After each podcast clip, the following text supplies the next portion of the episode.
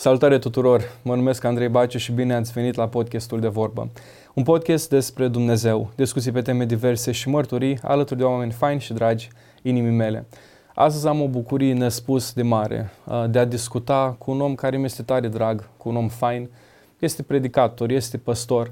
Dar ceea ce m-a impresionat mult la dumnealui este că a fost unul dintre profesorii mei uh, preferați. Am studiat alături de dumnealui subiectul trezirilor spirituale. Și în acest podcast vreau să vedem o mărturie de viață, cum s-a întors el la Dumnezeu și după asta să discutăm și despre uh, trezirile spirituale. Frate Isvan, Dumnezeu să vă binecuvinteze. Și pe dumneavoastră. Uh, și pe tine, că eu Andrei, deci nu. Frate Isvan, vă spun că mă bucur foarte mult să stăm la povește astăzi și știu că am fost odată studentul dumneavoastră și am îndrăgit trezirile spirituale. Aș putea să mă descriu ca fiind cea mai mare pasiune a mea Uh, deci când vorbesc despre teologie, am cărți în casă cu trezirile spirituale, le studiez și dumneavoastră sunteți un om care îndrăgiți acest subiect. Dar pentru cei care nu vă cunosc, vreau să pun o primă întrebare. Cum v-ați descrie dumneavoastră în câteva cuvinte? Prin Harul Domnului m-am născut cu 62 de ani în urmă mm. și am încă patru frați, suntem cinci ne-am născut la o distanță oarecare unul de altul și fratele meu mai mare, cu trei ani și jumătate, el uh, a crescut împreună cu mine, să zic așa. Am trăit la țară, în comuna IP, care este faimos, din, din păcate, din, din cauza istoriei triste care a avut. Acolo, um, părinții noștri erau creștini baptiști mergeam la biserică de mic. Tatăl meu era de dirijor la cor și, și ne-am învățat cu toții să cântăm la anumite instrumente, mai puține, mai multe, care cum. Și pe la vârsta de 10 ani,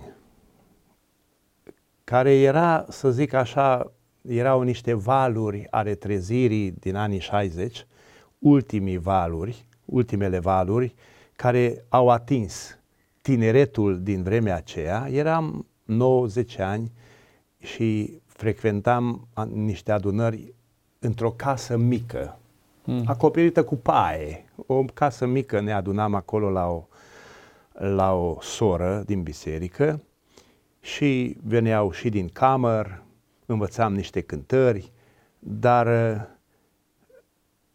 aduc aminte cum ne-am rugat când ne-am așezat pe genunchi cu toții și am început să ne rugăm. Unii plângeau și se rugau chiar mai mult sau mai lung și după o vreme ă, acest mesaj care se aducea acolo și anturajul și situația de acolo m-a atins și pe mine la vârsta de 10 ani, era în martie, când am luat o decizie că mă predau Domnului. Aceasta era o decizie inițială cu care am pornit.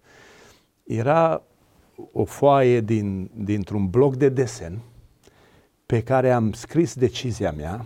Hmm.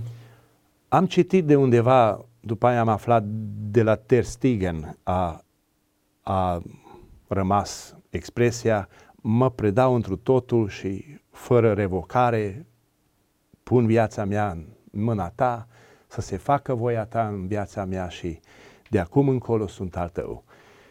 Am îndoit și am ascuns-o hârtia aceea. Mama mea mai târziu a găsit-o, dar aceasta era decizia inițială cu care am pornit. Apoi, în timpul liceului, citeam cartea lui Watchman Nee, Viața creștină normală. Și atunci, care era o, un fel de un comentariu asupra cărții romani, epistolei către romani, și de acolo am înțeles ce înseamnă să fii un creștin normal. Hm. Și atunci eh, mi s-a luminat mai mult și am început să mă rog Domnului și, și să, să reînnoiesc hotărârea mea și să să mă sfințesc mai mult și atunci uh, socotesc eu că la vârsta de 17 ani, în timpul liceului, în 77, era o rănuire acestei decizii și cu, cu o înțelegere mai profundă a Evangheliei și a vieții creștine. Hmm. Apoi, fratele meu a hotărât să dea dosarul să meargă la seminar, să devină pastor. Și la vremea aceea, când el a plecat, eu deja aveam în gând, poate, poate aceasta este chemarea la care mă cheamă Domnul. Și se tot întărea această, a, a, a, a, această dorință. Și, și când el a decis, a, nu se poate atunci, doar unul dintr-o familie. Că, hm în comunism era și mai greu așa. Era cel mai mic dintre toți frații noastre? Era cel mai mare, da. care a plecat. Și uh, când s-a dus la seminar, eu rămâneam cu gândul, atunci eu mă a, voi avea o altă, altă carieră, undeva vom vedea noi. Dar lucrurile s-au întâmplat în așa fel încât după ce am fost înrolat în armată, în timpul armatei, de la Brăila, făceam câteodată o vizită la București și am văzut uh, cum, cum, cum se fac lucrurile, adică cum se învață. Era un, un grup de 10 studenți în care fratele meu era, era membru și m-am tot rugat și acolo, în seminar, am primit și un text biblic din Ieremia și, și m-am întărit în hotărârea aceasta să, după ce mă voi fi lăsat la vatră, fac și eu dosarul și vin la seminar. Dar au durat trei ani când au făcut încă o dată admitere la seminar.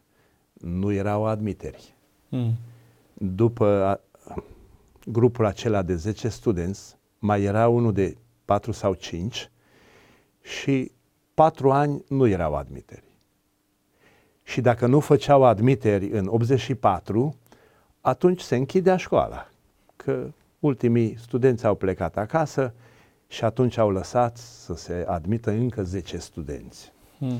Și atunci și dosarul meu era deja acolo și atunci am fost admis la seminar. Așa au început lucrurile și eram al doilea din familie care am devenit pastori prin Harul Domnului. După aceea și fratele meu mai mic, al cincelea, și el a devenit pastor, dar aceasta era deja după Revoluție. Deci vreau să vă întreb, cum o, foarte faină traiectoria, dar de unde dorința după treziri spirituale? A fost cartea cu Watchman Nee care v-a determinat sau? Nu. În, în legătură, legătura cu cu trezirea a fost pocăința mea din 1970, deci inițiala, cea prima, care era o situație deja în care m-am găsit pentru că în sălaj, mai ales, era o trezire spirituală în anii 60. Okay. Această trezire era nu numai în bisericile baptiste, erau și în cele reformate, dar a început la noi, a început în camăr cu pocăința lui Nochcaroi și fratele Hoblea Ioan din Mișca, el era primul care s-a pocăit din cauza fratelui său Nistor. Fratele Hoble era și maghiar și român, vorbea foarte bine amândouă limbi și când el s-a pocăit, el mergea din sat în sat și spunea la toți ce, ce minune s-a întâmplat cu el. Dar eram prea mic ca să înțeleg atunci, pentru că erau în anii 60 la început. Și o nouă reînviorare s-a întâmplat în anul 69 70 în iarna aceea, când ne adunam în casa cea mică, toți tinerii din biserică și er, erau și alții, 20 și ceva, 30 de tineri. Și atunci eram atins. Deci era, era un, un fel de trezire. Chiar dacă nu de o anvergură mare, Da, cum a da. fost în anii 60. Era mai mică, dar m-a atins valul acela și pe mine. prin Vreau, harul vreau să vă Lui întreb aici ceva, că îs- știți că v-am zis de la început, înainte să mă cunoașteți, că sunt pasionat de treziri spirituale. Am pus mâna pe cărțile lui Fini, uh, dar eu le știu din cărți răspunsurile, dar vreau să vă pun întrebarea asta și practic. Uh, Una, di- uh, Charles Finney spunea că una dintre um, o marcă a trezirii spirituale este atitudinea de rugăciune. Asta am citit din cărți. Vreau să întreb pe dumneavoastră, dacă vă mai aduceți aminte, cum era atmosfera atunci la începutul de trezire spirituală? Deci era plâns, era rugăciune, dar care mai era un factor, nu știu să spun, decisiv, că va fi o trezire spirituală sau e atmosfera asta? E greu de spus, pentru că uh, trezirea este lucrarea Duhului Sfânt. Da. Este lucrarea lui Dumnezeu. Dumnezeu este suveran să facă după voia lui, după placul lui. Dar El vrea trezire. El vrea ca toți oamenii să se pocăiască. Și atunci de ce nu avem trezire? Pentru că este și un alt factor, Mm. cum citim în cronici, dacă poporul meu se va smeri. Deci dacă noi nu ridicăm toate pânzele sus, nu avem catargele ridicate, corabia nu se va duce nicăieri chiar dacă suflă vântul bine. Deci trebuie să avem p- pânzele sus și vom experimenta că Duhul Domnului va sufla în acea pânză și va duce corabia în direcția potrivită. Și atunci putem experimenta minunea aceasta. Dar eh, nu depinde de om și Dumnezeu nu forțează prin suveranit- suveranitatea Lui ca omul să se trezească neapărat chiar dacă uh, este mort, suntem morți în păcate. Dumnezeu vrea ca omul să se pocăiască, dar e nevoie de predicare, e nevoie de cuvânt și prin predicarea cuvântului, ca, prin care căpătăm credință și lucrarea Duhului Sfânt, care aprinde această flacără și atunci uh, suflă vântul Duhului Sfânt. Mi-aduc aminte că eram la una dintre clasele, cursurile dumneavoastră și ne-ați pus întrebarea în clasă, cum e trezirea spirituală, dragi studenți, este dată 100% de Dumnezeu sau 100% de om? Uh, și am ascultat pe colegi, unii spuneau că 100% Dumnezeu e suveran, El face totul, alții nu, e 100% lucrarea omului. Eu, în, în schimb, v-am întrebat, frate, ce cărți să citesc? Spuneți, că eu le citesc pe toate și ne-a dat o listă întreagă. Și văzând ce credea Wesley, văzând ce credea Whitfield, văzând ce credea asta, am zis, frate, profesor, eu am un răspuns. E 100% lucrarea lui Dumnezeu și 100% lucrarea omului. Și a spus, frate, baci un răspuns corect. Și mă gândeam atunci și am zis că uh, e foarte frumos modul în care Dumnezeu inițiază. Că tu dacă ești mort în păcat, ce poți să spune mort în păcat? Îi faci frecție, nu se întâmplă nimica. Dumnezeu inițiază, dar în același timp omul trebuie să dea un răspuns. Doamne, vreau sau nu vreau. Și înainte de podcast v-am pus întrebarea asta, frate Izvan, care a fost, prin toți oamenii pe care i-ați citit dumneavoastră, care a fost omul care v-a impresionat cel mai mult în trezirea spirituală și de ce? Sunt uh, mai multe personaje care sunt impresionante. Sau câteva care v-au impresionat, nu unul, că sunt mai mulți, mă gândesc. Deci pe mine m-a impresion- impresionat și cel mai mult predicarea lui George Whitfield, care era un predicator extraordinar. Dar și cei care au inițiat înaintea lui, deci, deci uh, lucrarea lui Jonathan Edwards, care nu era predicator elocvent. El era miop, nu vedea bine și citea predicile. Mm. Și citind predicile nu era nici curent electric, era o lumânare și în, întorcea hârtia către lumânare, nu se vedea nici fața, nici mimica, cum nu gesticula. El citea. Chiar dacă ne gândim la predica aceea extraordinară care a declanșat trezirea în 1740, tre- eh, păcătoșii În mâna lui în Dumnezeu. mâna unui Dumnezeu mânios. Când a intrat în biserică, băteau joc de el sau râdeau. că așa era anturajul și situația în vremea aceea în biserici. Dar citind acea predică și ajungând la, la acel mesaj și mesajul ajungând la oamenii care stăteau acolo, au început să plângă, au început să se, să se trezească. Se spune că unul se prindea de, de stâlpul balconului, că era frică, acum alunecă în iad. Pentru că era vorba despre, despre uh, mânia lui Dumnezeu și pedeapsa lui Dumnezeu a păcătoșilor care nu se pocăiesc. Era un predicator un astfel, astfel extraordinar, un teolog priceput și foarte uh, productiv în același timp, dar în ce privește predicarea, George Whitfield este neegalat. El, uh, el predica era anglican, ca și toți ceilalți, dar erau alungați din bisericile anglicane și da, da. Nu, nu mai aveau dreptul sau voie să predice pe amvon. Și atunci ei au început să predice în aer liber, care era un dar al lui Dumnezeu, pentru că s-au adunat mii de oameni, zece mii de oameni. Eu am fost în Anglia într-un loc în care se spunea că aici a predicat Grimshaw, la zece mii de oameni unul care era predicator în vremea aceea. Și el predica la mii de oameni și avea o voce sonoră atât de puternică și așa, fără să se forțeze, se spune că se auzea până la o milă jumătate, care mi se pare incredibil.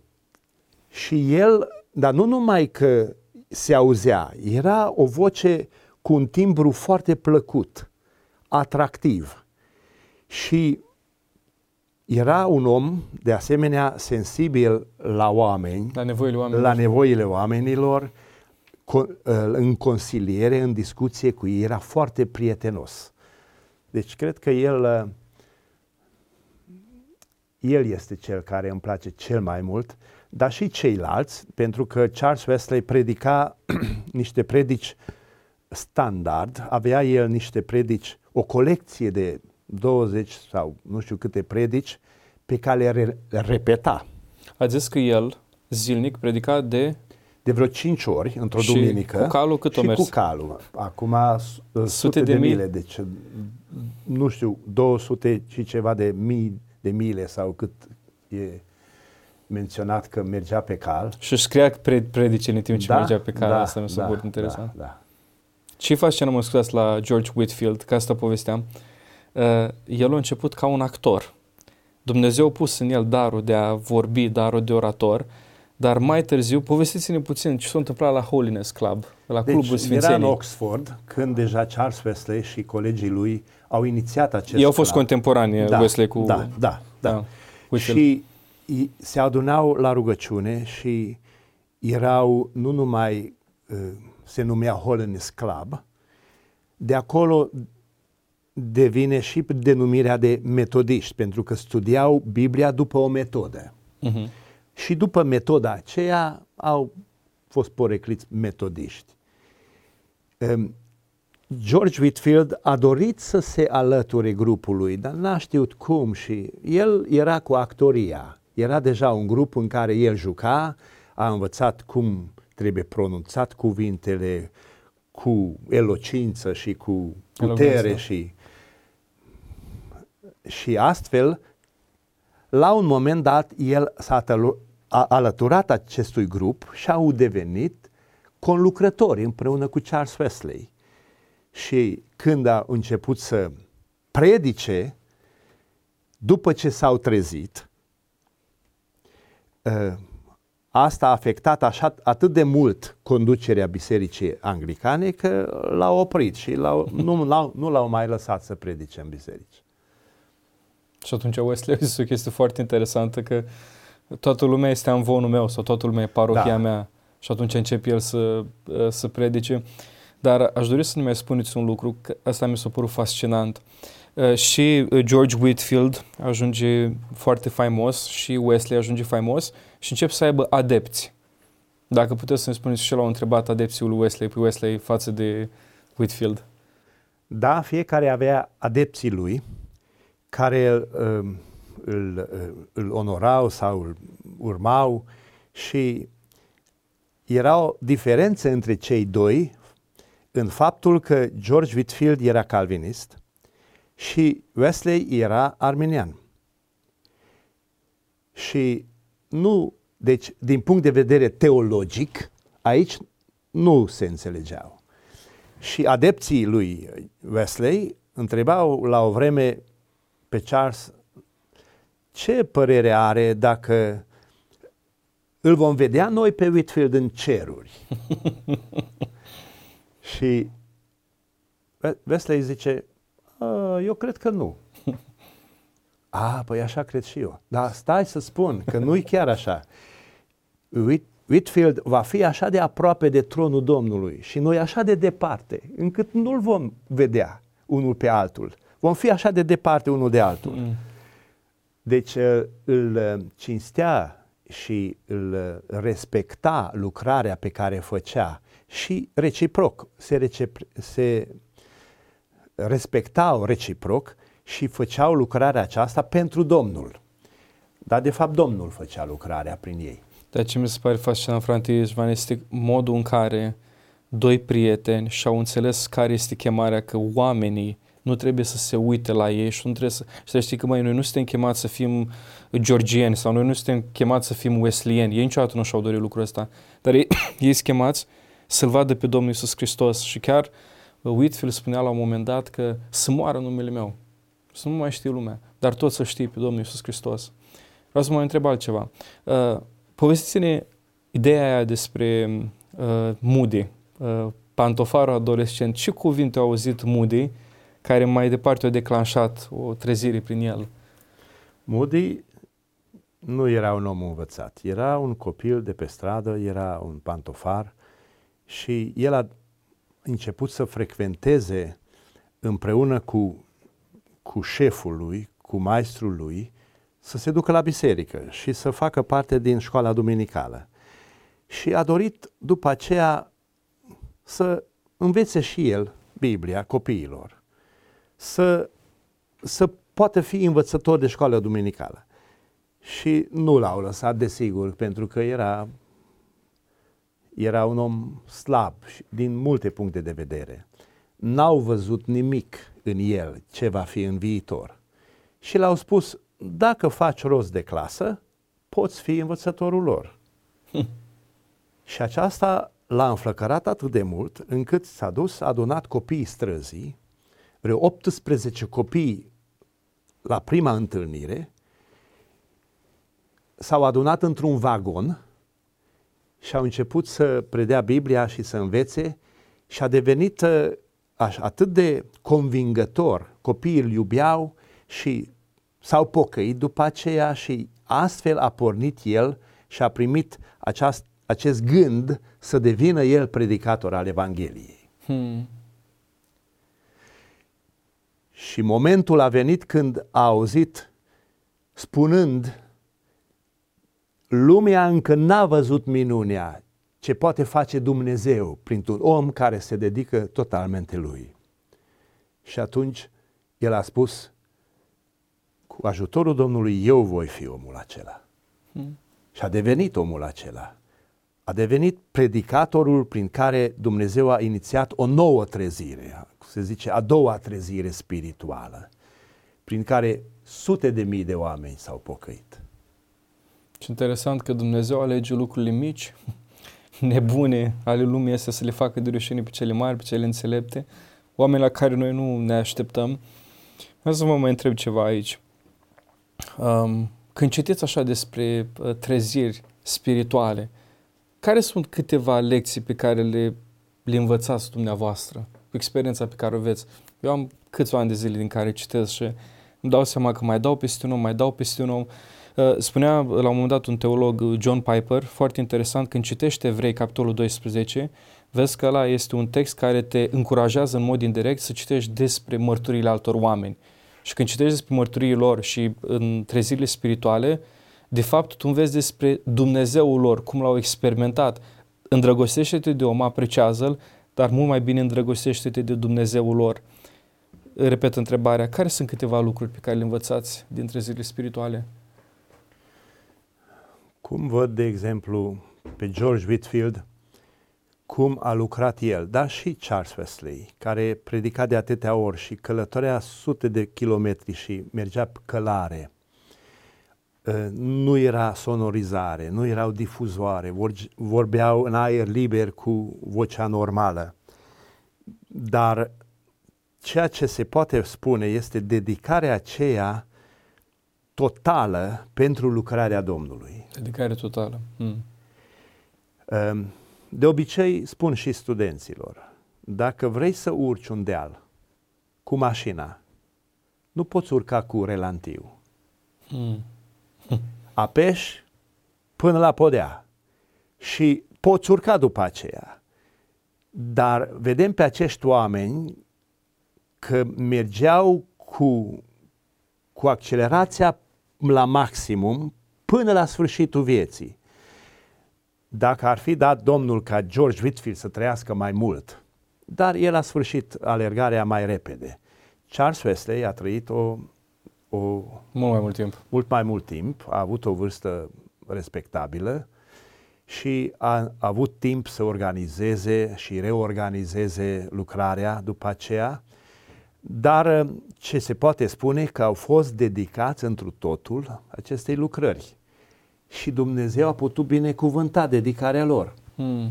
De exemplu, la punctul ăsta ce a spus cu dedicare totală, mi-aduc aminte de unul dintre preferații mei din uh, trezire spirituale, Charles, West, uh, nu Charles, uh, Charles Finney. Foarte interesant că el a fost avocat și modul în care foarte scurt s-a întors la Dumnezeu, citea din uh, manualele lui de avocatură și vedea texte din uh, Vechiul Testament. Și zis, ce cu Biblia? Începe să citească Biblia, uh, se întoarce la Dumnezeu, are loc momentul botezului cu Duhul Sfânt, începe lucrarea, dar ce mi s-a părut interesant e că a lăsat avocatura la o parte și după aia s-a dus cu toate forțele lui și restul este istorie. Deci un lucru pe care îl învățați este dedicare totală. Altceva altă caracteristică a trezirilor spirituale care v-a impresionat? Dacă vedem pe acești oameni, vedem pe Charles Finney ca un om educat, era avocat. El știa cum să apere o cauză, cum să explice. Da. Era pregătit pentru asta.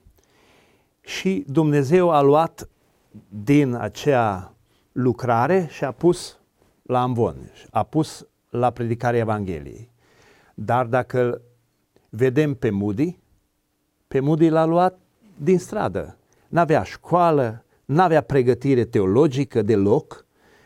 El uh, a învățat de la școala duminicală ce a învățat și după aceea Dumnezeu a înzestrat cu toate celelalte ce avea nevoie. Sau chiar Evan Roberts, care a fost miner, dacă mi-aduc aminte. Da. La fel. La fel la fel. Dar exact cum spunea, cum s-a întâmplat la o biserică într-un oraș unde Moody a fost invitat sau a vrut să invite la o evangelizare, hai să facem și noi și îl invităm pe Moody. Și unul dintre bătrâni s-a împotrivit și spunea, de ce, să, de ce chiar pe Moody? Dar are Moody monopol asupra Duhului Sfânt? Era o liniște mare și după aceea unul a răspuns, aveți dreptate, Moody nu are monopol absolut asupra Duhului Sfânt, dar Duhul Sfânt are monopol absolut asupra lui Moody. De aceea îl poate folosi. Era dedicat întru totul, dar oamenii sunt diferiți. Vedeți, unul învățat, altul neînvățat, dar avea aceeași eficiență pentru că era folosit de Duhul lui Dumnezeu. Aici am vrut să ajungem. Vă povesteam înainte puțin despre... Deci mă simt acum ca un ucenic că vorbești în fața maestrului, care dumneavoastră le-ați citit pe asta de azi, îți bucuros că acum le descoper. Când am dat peste viața lui Saint Patrick, Sfântul Patrick, am vorbit, unul a fost avocat, altul a fost învățat, altul a avut o minte cât alți oameni, altul a fost cerșetor, uh, om sărac. Uh, Sfântul, Sfântul Patrick a fost un, un, un baci, un păstor, era la oi, îl ura pe Dumnezeu, să plictisea când era în biserică. Și Dumnezeu ajunge mai târziu să întoarcă Anglia prin el, sau uh, Irlanda. Și stăteam așa și mă gândeam, măi, care-i, care secretul? Și ați răspuns dumneavoastră. O viață umplută de Duhul Sfânt, Exact. care să-L prezinte pe Iisus. Și vreau să pun acum o întrebare care mi se pare cea mai importantă întrebare din podcastul ăsta. Cum poate să se întoarcă cineva la, la Isus? Pentru că trezirea spirituală, din ceea ce ne-ați prezentat în cursul și mi-am notat aia pe caiet foarte mare, trezirea spirituală este pentru biserică, nu pentru lume. Mai întâi, biserica se întoarce la Dumnezeu, după care boom ăla din biserică, dunamisul ăla se duce mai departe în lume. Cum poate un om să se întoarcă la Isus? Dacă ne uităm în vremurile acestea noi pe care am, am trăit, sau și dumneavoastră puteți să le amintiți că în, an, în anii 70, deci după trezirea din 60, prin uh, Hoblea Nistor, prin Ianovici Damaschin, care era din Oradea, um, s-a inițiat o trezire în Oradea în 74. În 73, la Crăciun, ziua Crăciunului, a venit Ola Liviu la Oradea. El a început să predice bisericii, ca pocăiții să se pocăiască, să nu mintă, să nu fură de la colectiv, să trăiască o viață decentă și sfântă, în căsnicie, în or, oriunde sunt. Aceasta era primul pas. Și după ce biserica s-a înviorat, pentru că folosim această expresie, înviorarea bisericii și trezirea pe din afară. Dar înviorarea bisericii era un lucru esențial înainte de a porni mai departe, pentru că după ce a început să predice, hai să ne rugăm pentru cei care sunt afară și să mărturisim cu viața noastră și cu cuvintele și să facem o listă de, de oameni cu ca, pentru care noi ne rugăm în fiecare zi. Și el postea o zi, două, câteodată trei zile pe săptămână și se ruga ore întregi și învăța biserica să se roage pentru asta. Și a început o trezire. În 74 s-au botezat vreo 400 de persoane și a continuat ca oamenii să se pocăiască, să vină la Oradea, să simtă focul acela. Realmente simțeau că sunt în prezența lui Dumnezeu. Puterea lui Dumnezeu le copleșea și, și veneau la o altă înțelegere a lucrării Evangheliei. Unii păstori s-au alăturat, alții au venit din altă parte, chiar Liviu Ola, el știa și ungurește, predica și în biserici ungurești. Hmm. Și în anii 70, când era el atunci pastor la Oradea, a venit la Pericei. Și a predicat uh, dintr-un psalm 34, gustați și vedeți cât de bun este Domnul. A citat în maghiară și după a citat în românește. Zice, deci e, e diferit pentru că în românește zice gustați. E, nu, nu numai să simțiți, să realizați, gustați și să vedeți. Și dacă îl guști, după aceea poți spune dacă e amar sau dulce sau cum este. Gustă-l și vei vedea. Pentru că uh, uh, viața este uh, infestată, distrusă de păcat. Și atunci când a, a strigat cuvântul păcat, în maghiară bun, era o liniște că și zgomotul muștelor se putea auzea. Și era o putere în predicarea lui, care era o predică scurtă, nu era lungă. El nu predica lung. Dar chema la pocăință, se ruga pentru ei, dădea ocazie la, la decizie să manifesti dacă ai decis sau ai venit la Domnul, e hotărârea ta și după aceea mergea mai departe. Ce trebuie să se întâmple ca omul să se pocăiască. Credința vine, vine prin auzirea cuvântului, dar cuvântul trebuie predicat. Trezirile au venit în Anglia și în America în momente în care era o depravare socială și morală da, totală. Groaznică. groaznică. Da. Era societatea distrusă din cauza alcoolului, a drogurilor, a jocurilor de noroc și violuri și crime de, la plină zi. Nici guvernul nu putea să controleze și nu puteau să facă nimic. Deci au ajuns la pământ, jos la podea. Și atunci Dumnezeu a putut să facă o lucrare nouă prin ridicarea lor și Anglia a fost scăpată de, de revoluția ce a avut loc în, în Franța și în alte părți. Ei au avut o revoluție spirituală hmm. care s-a întâmplat concomitent cu revoluția industrială care s-a petrecut atunci.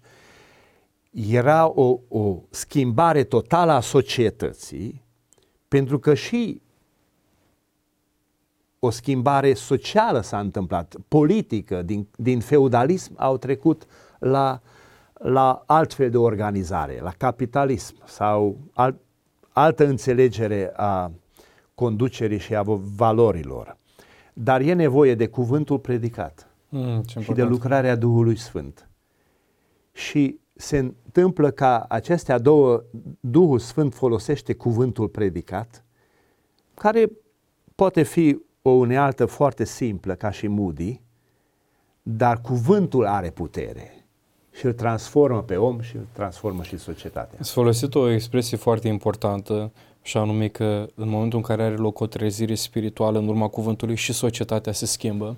Și mi-aduc aminte când era, uh, să nu uităm, Charles Finney în biserică, el era ca un ateu și asculta, mergea, asculta pe, pe păstor presbiterian, îmi impresia că era biserica atunci, se uita la enorea, se uita la păstor și spunea, măi, ori Dumnezeu nu există, că oamenii ăștia se roagă pentru minuni, nu se întâmplă nicio minune, ori oamenii ăștia trăiesc în păcat și Dumnezeu nu le, nu le ascultă. Dacă îmi demonstrați că Dumnezeu există, El va răspunde uh, rugăciunilor voastre. Și spune la un moment dat un citat foarte interesant, îl parafrazez, că timp mâinile împreunate, genunchi așezați și Domnul Amin lipsește din biserică, trezirea spirituală nu se întâmplă. Și mă uitam la omul ăsta care îi era rușine când se întoarce la Dumnezeu și îi boteza cu Duhul Sfânt să se roage. Dar era copleșit de sentimentul ăsta de mândrie și o că ies din cabinetul meu de avocatură și mă duc la primul copac. Trece de primul copac, iese din sat, se duce în pădure. Și deși era la distanță de câteva mile de satul lui, și acolo când începe să se roage, avea impresia că oamenii îl urmăresc, nu, merg și mai departe. Și se duce în inima pădurii, se pune acolo pe un buștean și își dă seama că are o problemă de mândrie. Și o spus așa, Dumnezeu nu te poate folosi când ești mândru. Acum. Și predă viața Domnului în totalitate, se roagă și începe să se roage. Și era un om care se ruga și când vorbea cu omul. Spunea că avea ochi albaștri, erau penetranți. Deci se uitau oamenii la el, îl vedeau pe Dumnezeu. Intră la un moment dat într-un factory, o, un loc, de, un loc de muncă și erau acolo niște femei care râdeau, bârfeau pe cineva. Și se uită la ele și doar atât le-a spus, credeți că Dumnezeu ar fi mândru de ceea ce vorbiți acum? Și ăla a fost momentul în care femeile alea s-au pocăit. Mm. Omul care odată râdea de Dumnezeu și nu-L cunoștea și chiar el spunea că venea dintr-o familie care familia nu-L cunoștea pe Dumnezeu. Exact. Se duce la familia lui, tatălui plânge, mama lui plânge, tot, tot neamul lor se pocăiește. Dar a lăsat în urmă când, și când s-a dus în New York și în alte zone rău famate, barurile se închideau. Bețivanii nu mai beau Uh, prostituatele nu mai erau prostituate. Asta o adus omul ăsta din cultura trezirii spirituale. O adus acolo sfințenie în urma cuvântului și în urma rugăciunii. Da. Și toate aceasta, lucrarea aceasta era lucrarea Duhului Sfânt care folosea pe acest om. El avea o statură înaltă, împunătoare, cu ochii penetranți, da? Și, și George Whitfield, vocea frumoasă și sonoră, dar Duhul Sfânt era cel care le folosea. Și, de exemplu, este o întâmplare descrisă undeva că Finney s-a dus la o biserică, invitat la undeva, într-un sat, hai, veniți și la noi. Și s-a, l-a promis, la ora 5 mă duc și predicăm. Și pre- predică și acolo. Erau adunați într-o încăpere și când s-a așezat pe scaun, a început să cânte, dar cântau așa de fals, zice, că puneau, punea mâinile pe urechi ca să nu audă, ca să poată ruga. Și se rugau, sunt obosit, ce să spun acestor oameni. Și se ruga Domnului în timp ce ei cântau. Și s-a ridicat să predice și a citat sau a citit textul din Sodoma în, în Geneza 19, în care Lot trăia și Dumnezeu a pedepsit orașul și așa mai departe. Dar Lot a fost scăpat. Pentru că Dumnezeu îl iubea și vroia să-l scape și el chinuia sufletul lui neprihănit în mijlocul acestui neam. În timp ce predica, vedea că se face o agitație mare. Sodoma, Sodoma, ori de câte ori pronunța cuvântul cetății și apoi începea să vorbească despre Lot. Și a, predic, a, a terminat predica și să ne rugăm. Și au început să se roage cu plâns și cu pocăință oamenii unul câte unul. A început să-l îmbrățișeze pe unul pe altul și să, să se roage împreună cu el și după ce a înțeles ce s-a întâmplat, orășelul lor era numit Sodoma. Mm. Poreclit în felul acesta. Ce tare. Și bătrânul care a invitat în această biserică era poreclit Lot. Dar el n-a știut acest lucru. El a venit fiind invitat să predice într-o biserică. Dar Dumnezeu a călăuzit în așa fel, i-a dat un text și un mesaj care a atins la inimă. Cuvântul ca o sabie, da, exact. străpuns. Da. Deci, deci Dumnezeu făcea lucrarea. Deci, și atât de mult îmi place că accentuați că este lucrarea Duhului Sfânt. Mai nu se poate să nu amintesc de William Booth, care a făcut Salvation Army, să duce în centrul orașului, el pleacă din cultul în care era și duce să predice oamenilor de rând. Și la un moment dat striga în gura pieței, veniți în această seară, veți auzi mesajul care vă va schimba viața. Și încep să arunce ăștia cu roșiile în el. Și au zis, Doamne, parcă văd că nu se va întâmpla nimica, mă duc în bar, gata, sentință la moarte, oamenii o să mă atace. Ce e foarte interesant că în momentul în care asculți de Duhul Sfânt, ceea ce spune și știi când îți vorbește Duhul Sfânt, nu neapărat că auzi o voce audibil, dar o simți în tot corpul tău, că dacă citești cuvântul lui Dumnezeu, nu se poate să nu-ți vorbească. Și Duhul Sfânt îi spune, du-te și predică în barul ăla. E, imaginea din Anglia respectiv era o imagine groaznică. Deci bețivani peste bețivani, limbajul cum era și începe să predice. Și aruncă ăștia în el, îl lovește la un moment dat cineva așa de tare în cap încât cade și spune, Doamne, dă Tu putere, Duhule Sfânt, dacă nu vorbești eu, n-am nicio șansă. Fă liniște și arată-mi că ești prezent aici. Și deodată e foarte interesant că să faci liniște. Zis, Doamne, nu mă așteptam ca așa de repede să faci liniște. și în spatele lui era un tip înalt și mare, care voia să-și pună capăt zilelor. Și spune, am auzit că azi vei predica mesajul care îmi va schimba viața. Ăsta tremură și începe să predice și toți de acolo să pocăiesc. Și cel care voia să se ucidă. Și asta am realizat, uh, frate Izvan, și personal vreau să vă mulțumesc. Uh, mai am o singură întrebare pentru dumneavoastră, dar vreau să vă mulțumesc pentru că prin clasele dumneavoastră, prin orele pe care le-ați predat, mi-ați trezit și mai mult dorința de a fi și eu un om al trezirilor spirituale. Um, întrebare retorică, e stupid de retorică, dar vă doriți trezire spirituală în România? Și dacă vă doriți, ce trebuie făcut pentru o trezire spirituală? Dacă ați putea să ne spuneți în două minute. Hmm. Dacă aduce aminte, v-am dat de citit de la Leonard Ravenhill, De ce întârzie trezirea? Scuze că vă drup. Am citit De ce întârzie trezirea, o citesc cel puțin o dată pe an. Am citit Rugăciune pentru trezire, tot de el, și rugăciune uh, și trezire după voia lui Dumnezeu. Toate astea trebuie și nu și v-am zis, da. trebuie să le dați la următorii studenți pe care aveți, exact. toate trebuie să le citească. Exact. Deci mi se par... Deci răspunsurile sunt cumva formulate acolo, dar sunt formulate ce am zis la început, în cronici, dacă poporul meu se va smeri. Sau cum, cum citim în, în 1 Samuel, capitolul 7, după uh, înfrângerea de la Afec, după 20 de ani, poporul se dezmeticește în situația în care se află și întreabă pe Samuel, care are 20 și ceva de ani acum, ce să facem? Și atunci Samuel spune, dacă voi vă smeriți, vă debarasați de idol și de Astarteia și vă predați întru totul Domnului, Domnul vă va scăpa. Și atunci ei au venit, au aruncat, au aruncat idolii, au luat apă, au uh, vărsat acolo în fața Domnului, probabil era un semn că ei se dedică acum întru totul numai pentru Domnul. Hmm. Și atunci Domnul a dat o victorie mare acolo la, în, în Eben Haezer, unde a ridicat piatra aceea. Și aceasta este modul în care Dumnezeu poate să dea victorie, trezire, înviorare într-o biserică. E o condiție umană aici. Dacă, dacă voi veți face asta, mm, Dumnezeu fain. va răspunde. Pe el este gata să răspundă. Are dragostea, puterea, înțelepciunea să facă aceasta și va face.